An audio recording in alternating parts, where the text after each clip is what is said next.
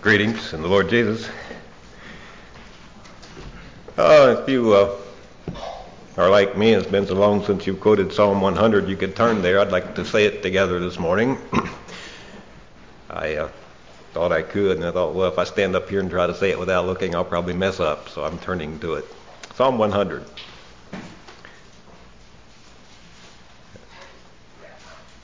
All right. Make a joyful noise unto the Lord, all ye lands. Serve the Lord with gladness. Come before his presence with singing. Know ye that the Lord, he is God. It is he that hath made us, and not we ourselves.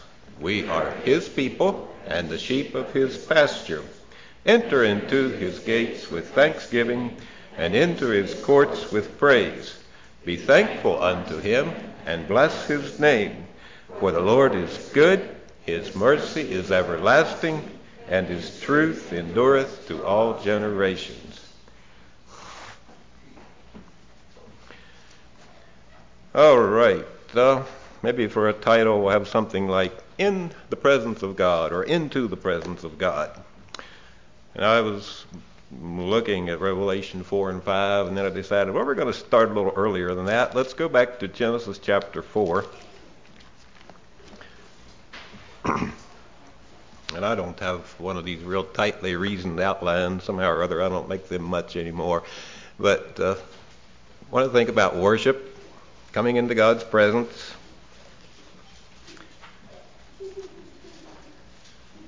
So let's start with Cain and Abel in uh, Genesis 4.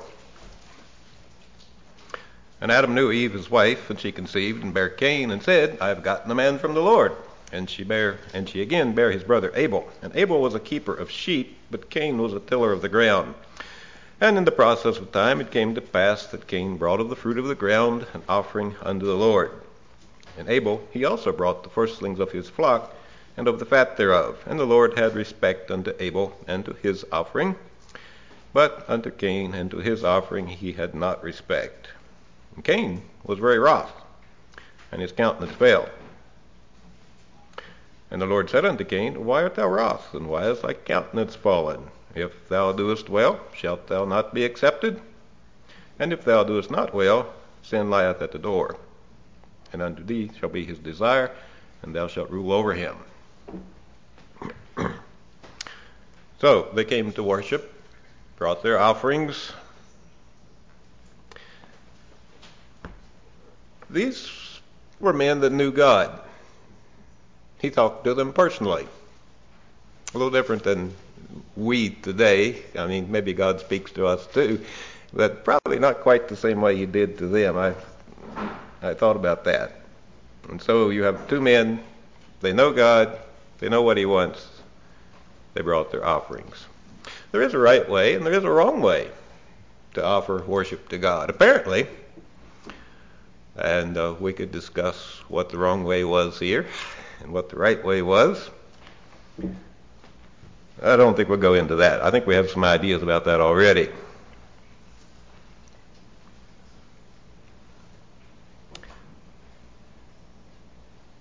Cain did it according to what he thought was best. It becomes obvious, rather than what God said was best. And it's interesting to me that God didn't say to him, You know, your heart's not right. He said, If thou doest well, if thou doest well, you'll be okay. Let's go into Exodus chapter 19. And I'm not going to tell you always what I'm thinking. You're going to have to do a little thinking yourself this morning. I'm not making every point so crystal clear that you can't miss it. So, Exodus 19, into his presence. In the third month, when the children of Israel were going forth out of the land of Egypt, the same day came they into the wilderness of Sinai. And forth they were departed from Rephidim, and were come to the desert of Sinai, and had pitched in the wilderness, and there Israel camped before the mount. And Moses went up unto God, and the Lord called unto him out of the mountain, saying, Thus shalt thou say to the house of Jacob, and tell the children of Israel, you have seen what I did unto the Egyptians, and how I bare you on eagle's wings, and brought you unto myself. Now therefore, if you will obey my voice indeed, and keep my covenant, then you shall be a peculiar treasure unto me above all people. For all the earth is mine, and you shall be unto me a kingdom of priests and an holy nation. These are the words which thou shalt speak unto the children of Israel. And Moses came and called for the elders of the people, and laid before their faces all these words which the Lord commanded him. And all the people answered together and said, All that the Lord has spoken, we will do. And Moses returned the words of the people unto the Lord. And the Lord said unto Moses, Lo, I come unto thee in a thick cloud, that the people may hear when I speak with thee, and believe thee forever. And Moses told the words of the people unto the Lord. And the Lord said unto Moses, Go unto the people and sanctify them today and tomorrow, and let them wash their clothes and be ready against the third day. For the third day the Lord will come down in the sight of all the people upon Mount Sinai. And thou shalt set bounds unto the people round about, saying, Take heed to yourselves that you go not up into the mount, or touch the border of it. Whosoever toucheth the mount shall be surely put to death. There shall not an hand touch it, but he shall surely be stoned or shot through, whether it be beast or man, it shall not live. When the trumpet soundeth long, they shall come up to the mount. And Moses went down from the mount unto the people, and sanctified the people, and they washed their clothes. And he said unto the people, Be ready against the third day, come not at your wives. And it came to pass on the third day, in the morning, that there were thunders and lightnings and a thick cloud upon the mount, and the voice of the trumpet exceeding loud, so that the people, so that all the people that was in the camp trembled. And Moses brought forth the people out of the camp to meet with God, and they stood at the nether part of the mount, at the lower part of the mount. And Mount Sinai was altogether on a smoke, because the Lord descended upon it in a fire, and the smoke thereof ascended as the smoke of a furnace, and the whole mount quaked greatly. And when the voice of the trumpet sounded long and waxed louder and louder, Moses spake, and God answered him by a voice. And the Lord came down upon Mount Sinai on top of the mount. And the Lord called Moses up to the top of the mount, and Moses went up. And the Lord said unto Moses, Go down, charge the people, lest they break through to the Lord, unto the Lord to gaze, and many of them perish. And let the priests also, which come near to the Lord, sanctify themselves, lest the Lord break forth upon them. And Moses said unto the Lord, The people cannot come up to Mount Sinai, for thou chargest us, saying, Set bounds upon the mount and sanctify it. And the Lord said unto him, Away, get thee down, and thou shalt come up, thou and Aaron with thee, but let not the priests and the people break through to come up unto the Lord, lest he break forth upon them. And Moses went down unto the people and spake unto them.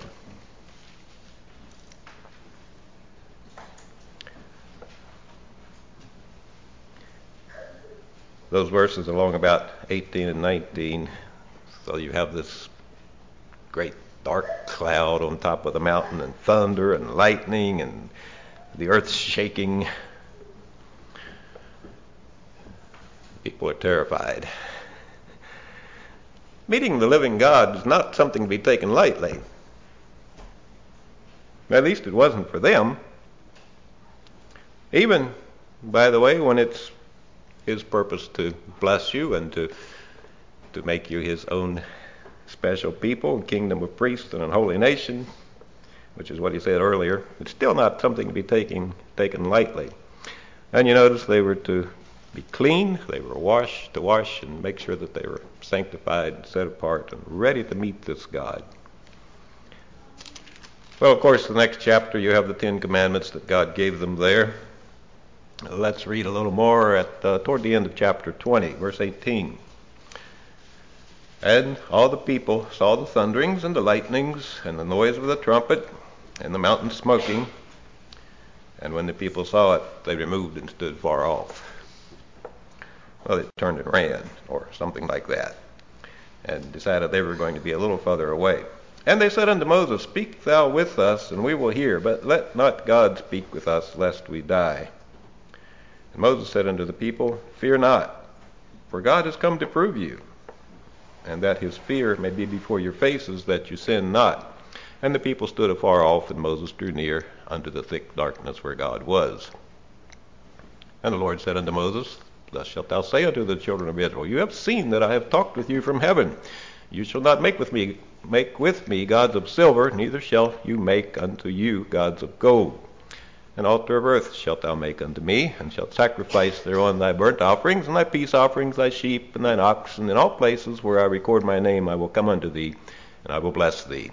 And if thou wilt make me an altar of stone, thou shalt not build it of hewn stone. For if thou lift up thy tool upon it, thou hast polluted it. Neither shalt thou go up by steps unto mine altar, that thy nakedness be not discovered thereon. Okay people said, This is too much for us.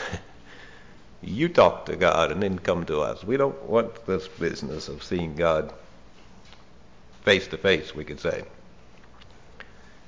and maybe now would just be a good time to read what Hebrews says about that experience. we're not done with the Old Testament, but Hebrews chapter 12, a little after what Andrew read this morning.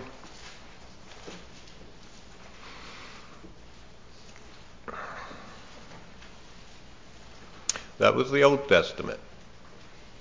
That was the God of the Old Testament, we might say.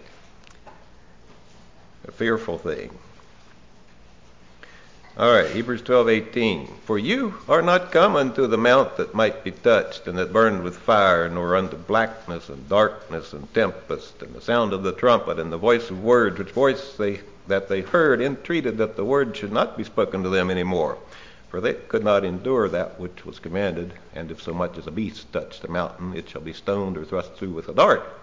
And so terrible was the sight that Moses said, I exceedingly fear and quake. But you are come unto Mount Zion, and unto the city of the living God, the heavenly Jerusalem, and unto an innumerable company of angels, to the general assembly and church of the firstborn, which are written in heaven and to God, the judge of all, and to the spirits of just men made perfect, and to Jesus, the mediator of the new covenant, and to the blood of, blood of sprinkling that speaketh better things than that of Abel. See that you refuse not him that speaketh. Okay, we could we could say, yeah, that Old Testament God, that's the way it was then. But read this. We're coming into something much better. And we are, by the way. But he didn't stop there. See that you refuse not him that speaketh. For if they escaped not who refused him that spake on earth, much more shall not we escape if we turn away from him that speaketh from heaven, whose voice then shook the earth. But now he hath promised, saying, Yet once more I shake not the earth only, but also heaven. And this word, yet once more, signifieth the removing of those things that are shaken, as of things that are made, that those things which cannot be shaken may remain. Wherefore, we receiving a kingdom which cannot be moved, let us have grace whereby we may serve God acceptably with reverence and godly fear. For our God is a consuming fire. Same God, a greater covenant, greater privileges, greater responsibility, greater accountability. So, no, not the blackness and the smoke and the thunder and the awfulness of Mount Sinai. Something much greater, much more awesome.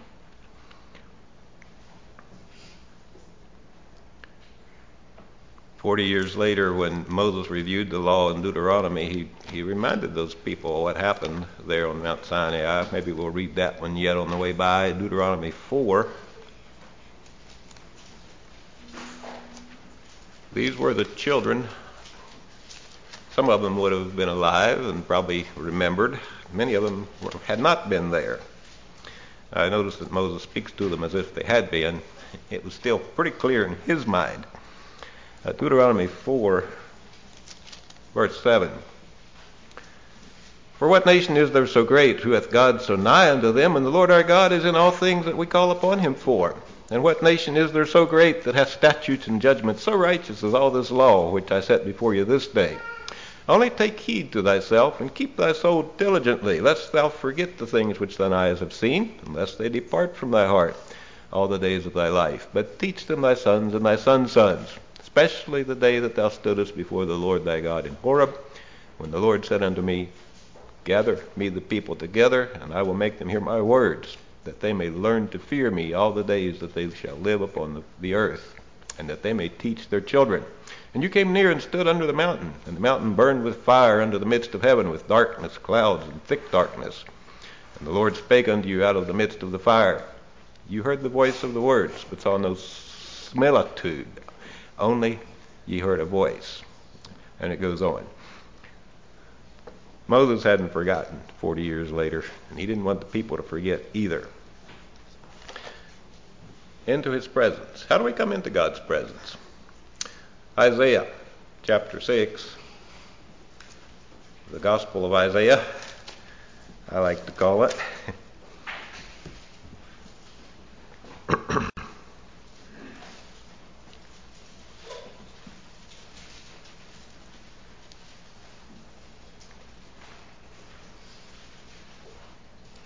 How did you come to church this morning?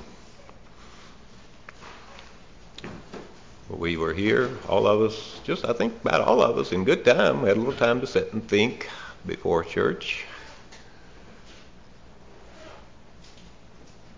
How did you approach God? And does it matter?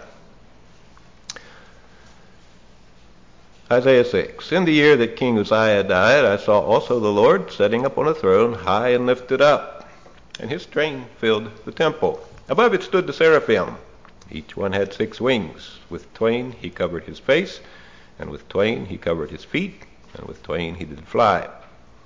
And one cried unto another and said, Holy, holy, holy is the Lord of hosts. The whole earth is full of his glory.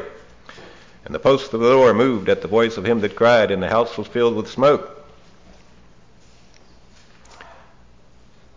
So here you have heaven, heaven trembling and smoke again. Then said I, Woe is me, for I am undone, because I am a man of unclean lips, and I dwell in the midst of a people of unclean lips, for mine eyes have seen the King, the Lord of hosts. Then flew one of the seraphim unto me, having a live coal in his hand, which he had taken with the tongs from off the altar. And he laid it upon my mouth, and said, Lo, this hath touched thy lips, and thy iniquity is taken away, and thy sin purged. Also I heard the voice of the Lord saying, Whom shall I send, and who will go for us? Then said I, Here am I, send me. And he said, Go. I will stop there. Isaiah saw the Lord. When we see God, and when we see God as He is, we'll see ourselves as we are.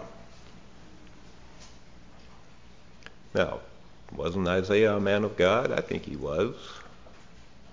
But when he saw the Lord, he says, Woe is me. I'm undone.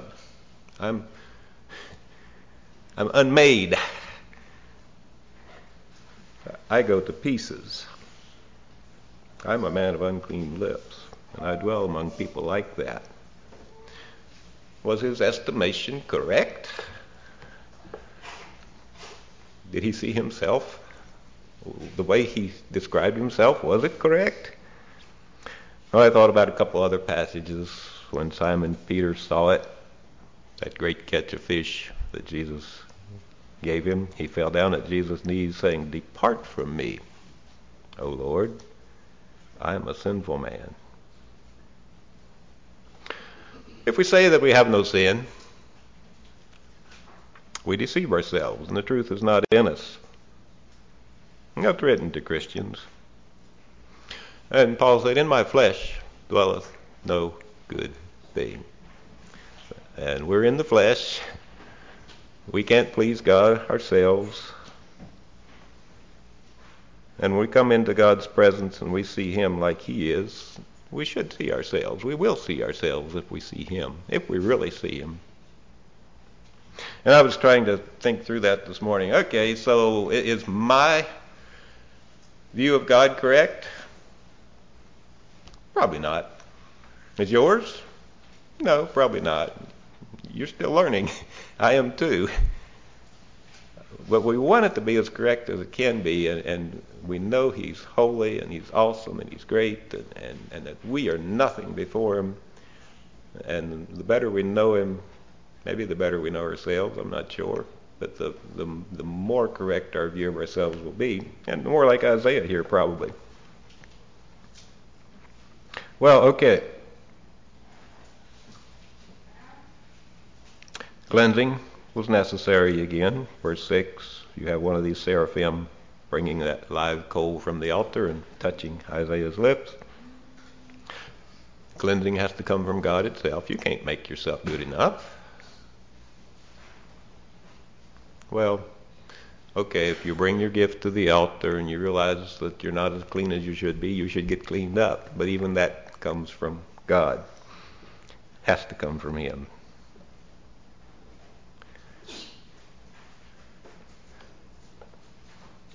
And then verse 8 was interesting to me. The normal response, the normal worship of a cleansed heart is to give oneself.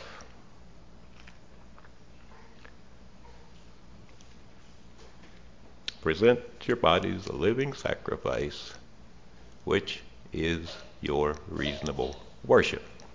Okay, it's his service in the King James. A lot of the other versions say worship. It's your reasonable worship to give yourself. Isaiah Nobody had to tell him that. He'd been cleansed. And God says, I need somebody to go. And Isaiah says, I'm here, Lord. What else would you say if he'd just cleansed you and you were his servant? And he says, I need somebody. Tell John to go, right? Is that worship?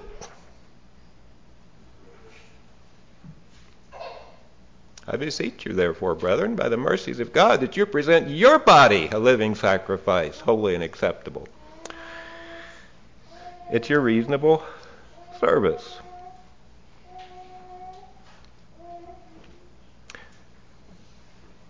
See, there's that verse that talks about as the, the servant standing by is, watching his master's eye, just to, just waiting for him to look at him and, and expect him to do something. That's us. That's part of our worship.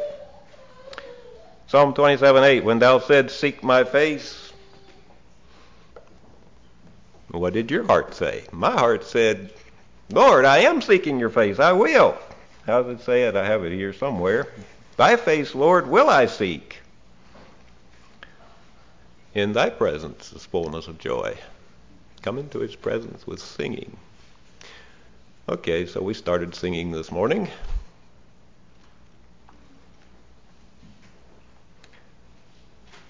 Oh, well, I remember thinking, could have been a better beginning song. Not Bradley's fault. It was a good song. It was my fault.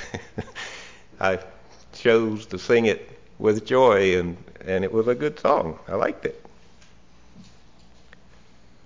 Is it up to someone else to choose the right song so that I can worship properly? Or is it up to me that I worship properly.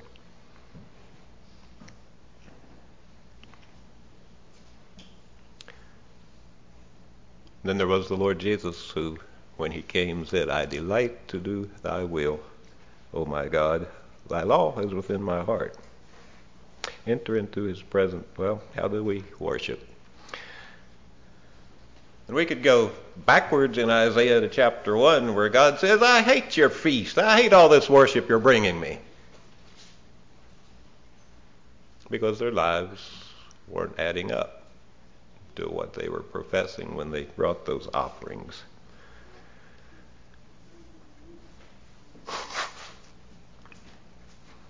All right, let's go on to Revelation chapter 1 for a start.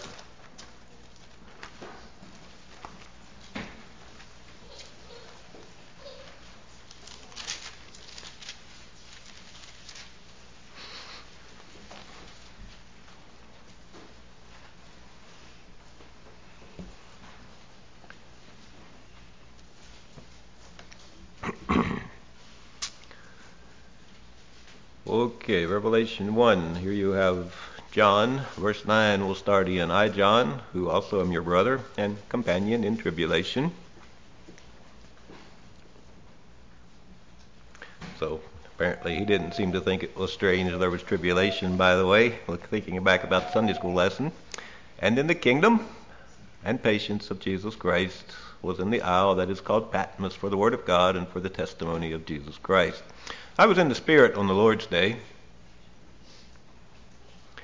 and Okay, he doesn't tell us what that meant. I assume he was worshiping the Lord that day. It was the Lord's day. And heard behind me a great voice as of a trumpet saying, I am Alpha and Omega, the first and the last, and what thou seest write in a book, and send it unto the seven churches which are in Asia, and Ephesus, and unto Smyrna, and unto Pergamos, and unto Thyatira, and unto Sardis, and unto Philadelphia, and unto Laodicea. And I turned to see the voice that spake with me, and being turned, I saw seven golden candlesticks. And in the midst of the seven candlesticks, one like unto the Son of God, clothed with a garment down to the foot, and girt about the paps with a golden girdle. His head and his hairs were white like wool, as white as snow, and his eyes were as a flame of fire, and his feet like unto fine brass, as if they burned in a furnace, and his voice as the sound of many waters. And he had in his right hand seven stars, and out of his mouth went a sharp two-edged sword, and his countenance was as the sun shineth in his strength. And when I saw him, I fell at his feet as dead. And he laid his right hand upon me, saying unto me, Fear not. I am the first and the last. I am he that liveth and was dead, and behold, I am alive forevermore. Amen. And have the keys of hell and death. Okay, John's in the Lord, in the Spirit on the Lord's day. He hears this great voice behind him speaking, and he turns. And you have one, two, three, four, five verses of description. And in verse 17, I fell at his feet as did when I saw him. He fell at his feet a whole lot faster, quickly, more quickly than it took to uh, read this description in those five verses. So I guarantee you, he turned and he saw him and he went down. We can see all of that a lot faster than we can describe it. Well, what did he do that for? This was Jesus' best friend, right? the disciple that Jesus loved. He had been Jesus' best friend on earth. And, and here was one likened to the Son of Man, and he is on his face in front of him, just like that.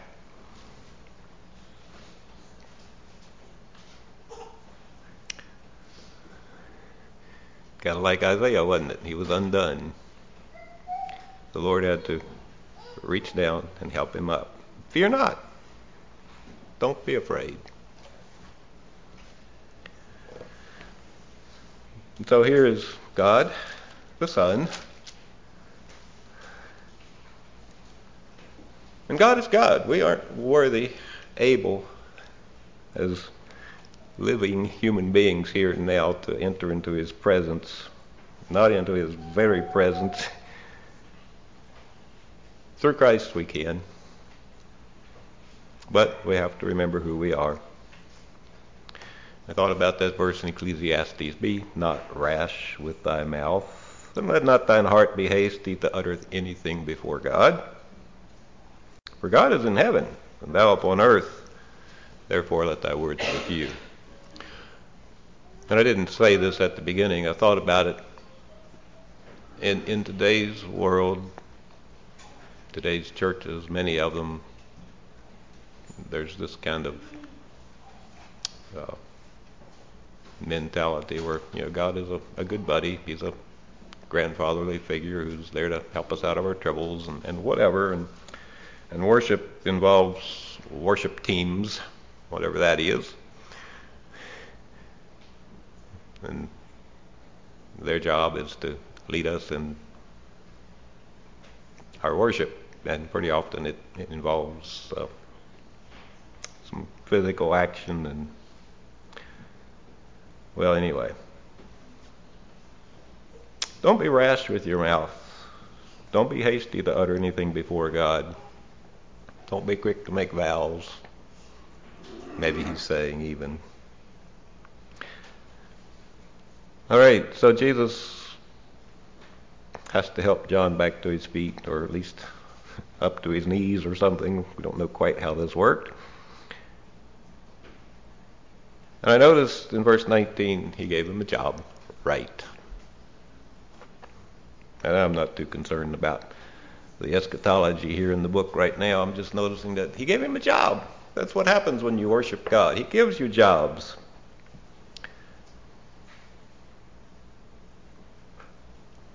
Worship of God on Sunday morning is not an end in itself.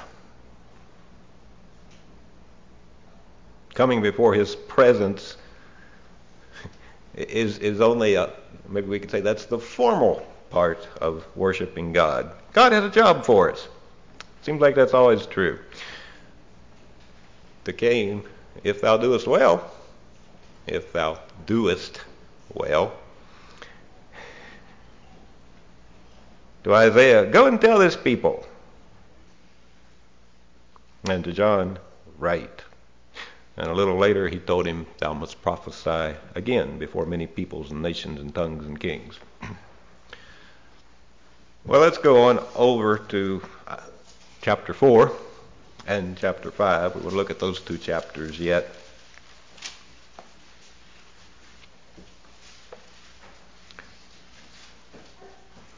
And in these two chapters, I see uh, the worship of the Father in chapter 4 and the worship of the Son in chapter 5. And you'll find the Holy Spirit in both, by the way. Chapter 4. After this I looked, and behold, a door was opened in heaven, and the first voice which I heard, the voice of Jesus again apparently, was as it were of a trumpet talking with me, which said, Come up hither, and I will show thee things which must be hereafter. And immediately I was in the Spirit, and behold, a throne was set in heaven, and one sat on the throne. And he that sat was to look upon like a jasper and a sardine stone. And there was a rainbow round about the throne, in sight like unto an emerald. And round about the throne were four and twenty seats, and upon the seats I saw four and twenty elders sitting, clothed in white raiment, and they had on their heads crowns of gold. And out of the throne proceeded lightnings and thunderings and voices. Hmm, Mount Sinai again. And there were seven lamps of fire blazing before the throne, which are the seven spirits of God. And before the throne there was a sea of glass like unto crystal, and in the midst of the throne and round about the throne were four beasts full of eyes before and behind. And the first beast was like a lion, and the second beast like a calf, and the third beast had the face as a man, and the fourth beast was like a flying eagle. And the four beasts had each of them six wings about him, and they were full of eyes within, and they rest not day and night, saying, Holy, holy, holy, Lord God Almighty which was, and is, and is to come. And when those beasts give glory and honor and thanks to him that sat on the throne, who liveth forever and ever, the four and twenty elders fall down before him that sat on the throne, and worship him that liveth forever and ever, and cast their crowns before the throne, saying, Thou art worthy, O Lord, to receive glory and honor and power, for thou hast created all things, and for thy pleasure they are, and were created.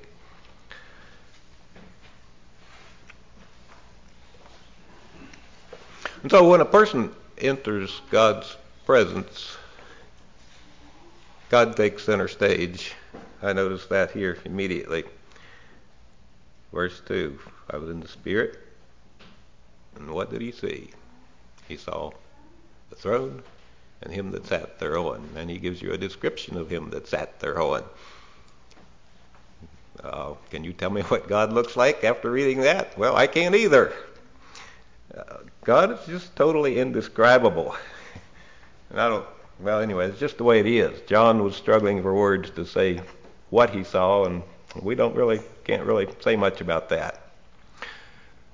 So, well, you have four and twenty elders around the throne, and in my mind, they probably re- represent the Old Testament and New Testament saints. There were 12 sons of Jacob, there were 12 apostles, I don't know. I'm just guessing. But it makes good sense anyway. Then you have these living creatures, and they look like the same as the seraphim back in Isaiah 6. They had six wings, and they're saying pretty much the same thing Holy, holy, holy. Interesting faces. You have a lion and a calf and an eagle and a man. And there again, I don't know exactly what they represent. Maybe they just represent the entire animal kingdom, that kingdom that does glorify God totally.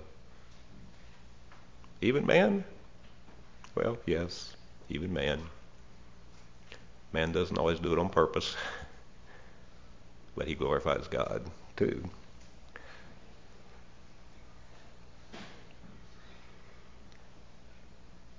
All creation gives God the glory due him. Well, And so when those living creatures, the beasts, calls them here in the King James, they're just living creatures, when they give glory and honor and thanks to Him, the four and twenty others fall down and, and worship too. And when is that? Well, verse 8 says these four beasts rest not day and night. They do it all the time.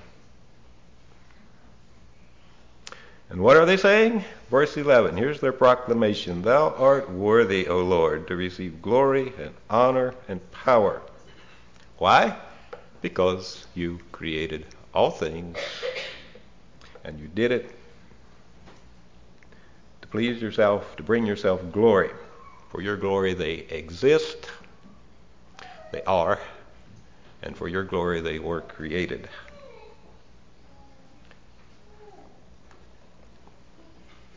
And I think, at least for myself, and I think in general, we don't acknowledge God's greatness enough, as much as we should. We don't acknowledge even our own de- our dependence upon Him as much as we should. He created us. I mean, okay, you can look at this and say, well, what's so great about that? Well, if He hadn't created us, we wouldn't be here, period. Are you glad to be here? Well, okay, sometimes we get a little discouraged and we sort of wish we weren't. Unbelief? Well, yeah, right, it is. Slapping God in the face, isn't it? Hmm. well, try to create yourself. Or do like the scientists and say over billions and billions and billions and billions of years you finally climbed out of the goo and became you. Uh, but anyway. And there was a serious article in the paper just yesterday, was it, where the man was extolling evolution about how wonderful it was. I was a little surprised. But anyway, it would have to be pretty wonderful, wouldn't it? Thou hast created all things, you've made me. If it wasn't for that, I wouldn't be here. The things that I know, the joys that I've had, this beautiful wife that I've lived with all my life. I wouldn't know any of that good stuff.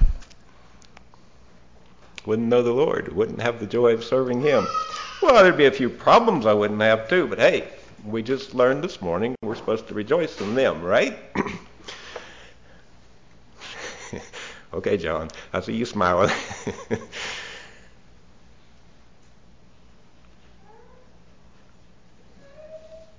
So existence is actually a pretty good thing, or it's intended to be. To know God is why we were created, to glorify God, a very good thing.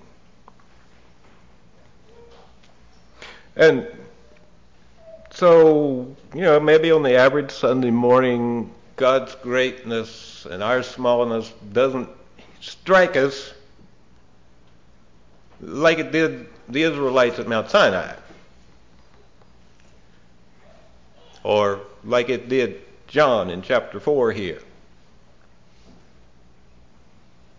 Is it any less so? Is he still, is, is he any less worthy of our praise? Is he any less worthy of us considering that and coming and worshiping him as who he is? Well, of course not. He's, he's worthy. it's probably a good exercise for us to think about that when we come to church on Sunday morning and when we sit down for our devotions on Monday morning and when we have our family worship on Tuesday morning and all of that, or evening, whenever it is. We know it, and it's good for us to acknowledge it to Him, to ourselves. It's good for us to do that. It helps us to worship in spirit and in truth. Well, let's go on to chapter 5.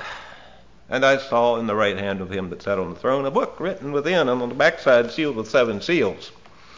And I saw a strong angel proclaiming with a loud voice, Who is worthy to open the book and to loose the seals thereof? And no man in heaven, nor in earth, neither under the earth, was able to open the book, neither to look thereon. And I wept much, because no man was found worthy to open and read the book neither to look thereon. And one of the elders saith unto me, Weep not. Behold, the lion of the tribe of Judah, the root of David, hath prevailed to open the book and to loose the seven seals thereof. And behold, and lo, in the midst of the throne and of the four beasts, and in the midst of the elders, stood a lamb, as it had been slain, having seven horns and seven eyes, which are the seven spirits of God sent forth into all the earth. And he came and took the book out of the right hand of him that sat upon the throne. And when he had taken the book, you've probably heard the expression, well, I won't say it, but let's just say here, all heaven broke loose into, praise. It just, everything in heaven gave praise to God. And we'll read on. And he took the book out of the right hand of him that sat upon the throne. When he had taken the book, the four beasts and the four and twenty elders fell down before the Lamb, having every one of them harps and golden vials full of odors, which are the prayers of saints. And they sung a new song, saying, Thou art worthy to take the book and to open the seals thereof, for thou wast slain, and hast redeemed us to God by thy blood out of every kindred and tongue and people and nation, and hast made, un- made us unto our God kings and priests, and we shall reign on the earth. And I beheld, and I heard the voice of many angels around about the throne, and the beast, and the elders, and the number of them was ten thousand times ten thousand, and thousands of thousands, saying with a loud voice, Worthy is the Lamb that was slain, to receive power, and riches, and wisdom, and strength, and honor, and glory, and blessing.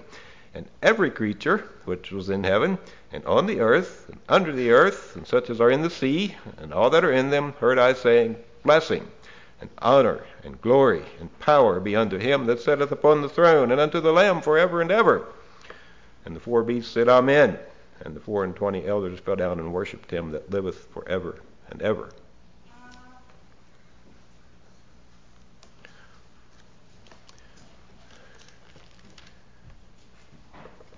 Interesting, this chapter starts with a problem in heaven. And you thought heaven was a place with no problems.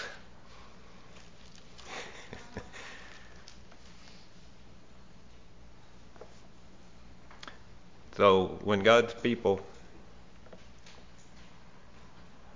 when it appears that God's will is not being fulfilled, God's people sometimes do weep, and John wept. It was a lack of understanding on his part in this case.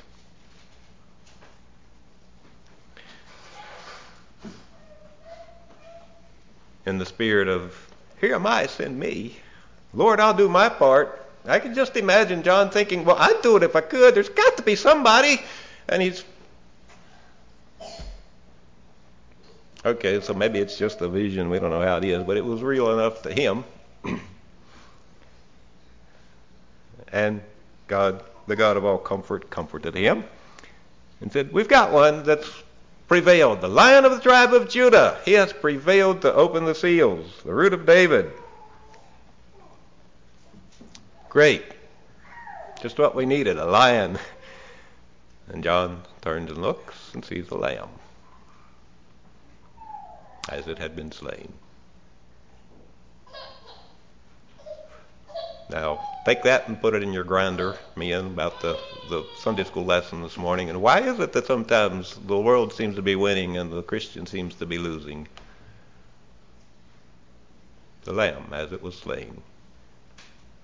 And there was a phrase going through my mind that I didn't get said in Sunday school, but it is the way the master went. It's the way we will go too.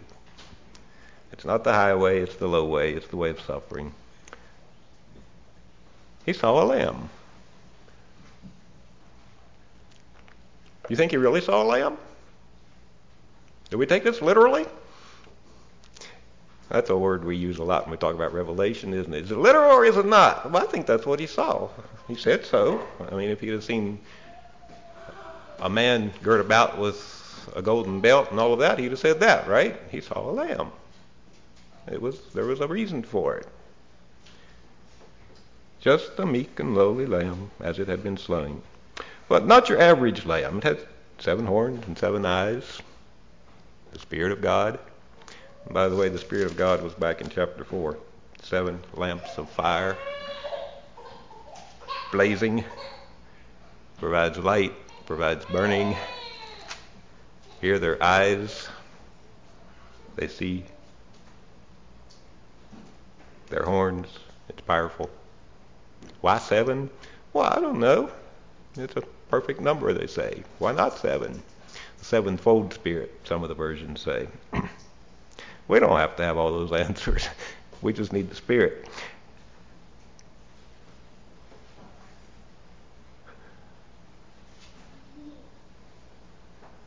Why is this lamb worthy? Why is this lion worthy? For thou wast slain.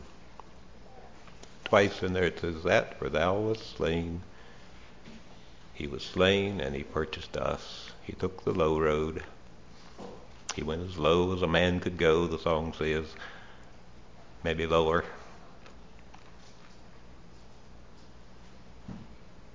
Why is he worthy? He was slain. They break forth into this new song.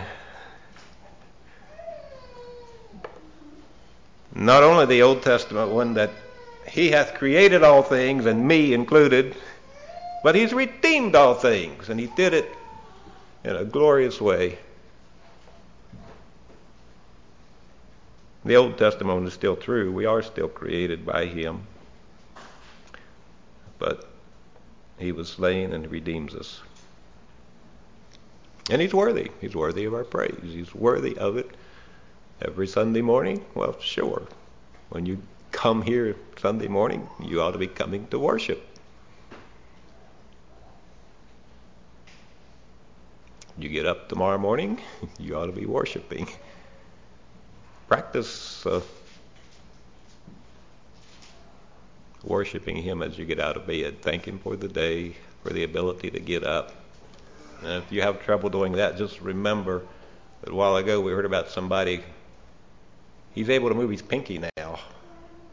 That's an improvement. You able to move your pinky yet? hmm, okay. We have lots of reason to praise.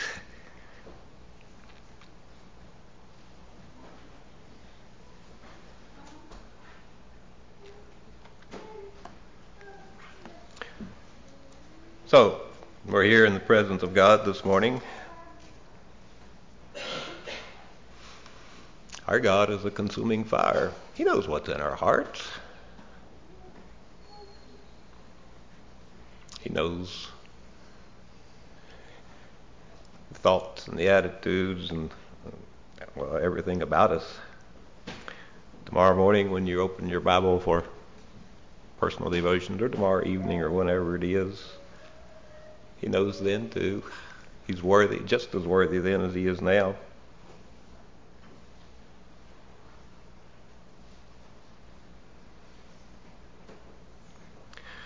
How do you pray? You know, I tend to ask for lots of things.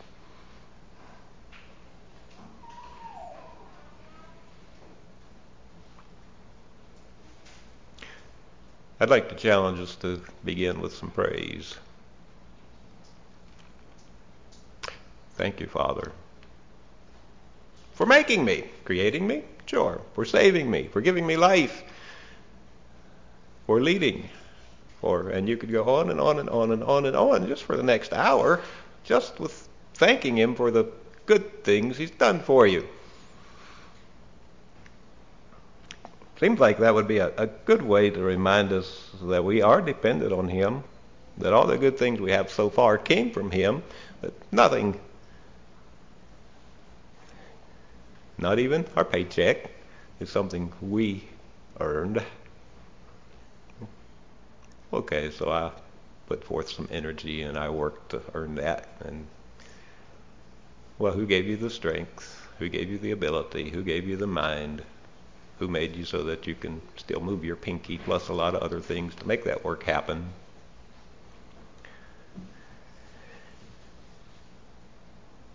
So let's remind ourselves of who He is, who we are, and let's don't forget to acknowledge it to Him and be thankful to Him.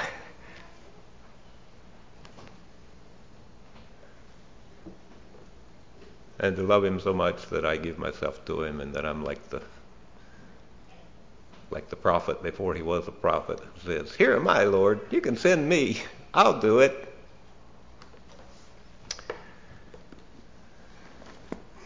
All of that's part of worshiping in spirit and in truth, and I'm sure lots more. Maybe y'all have anything to add, you could add it. Let's sing a song.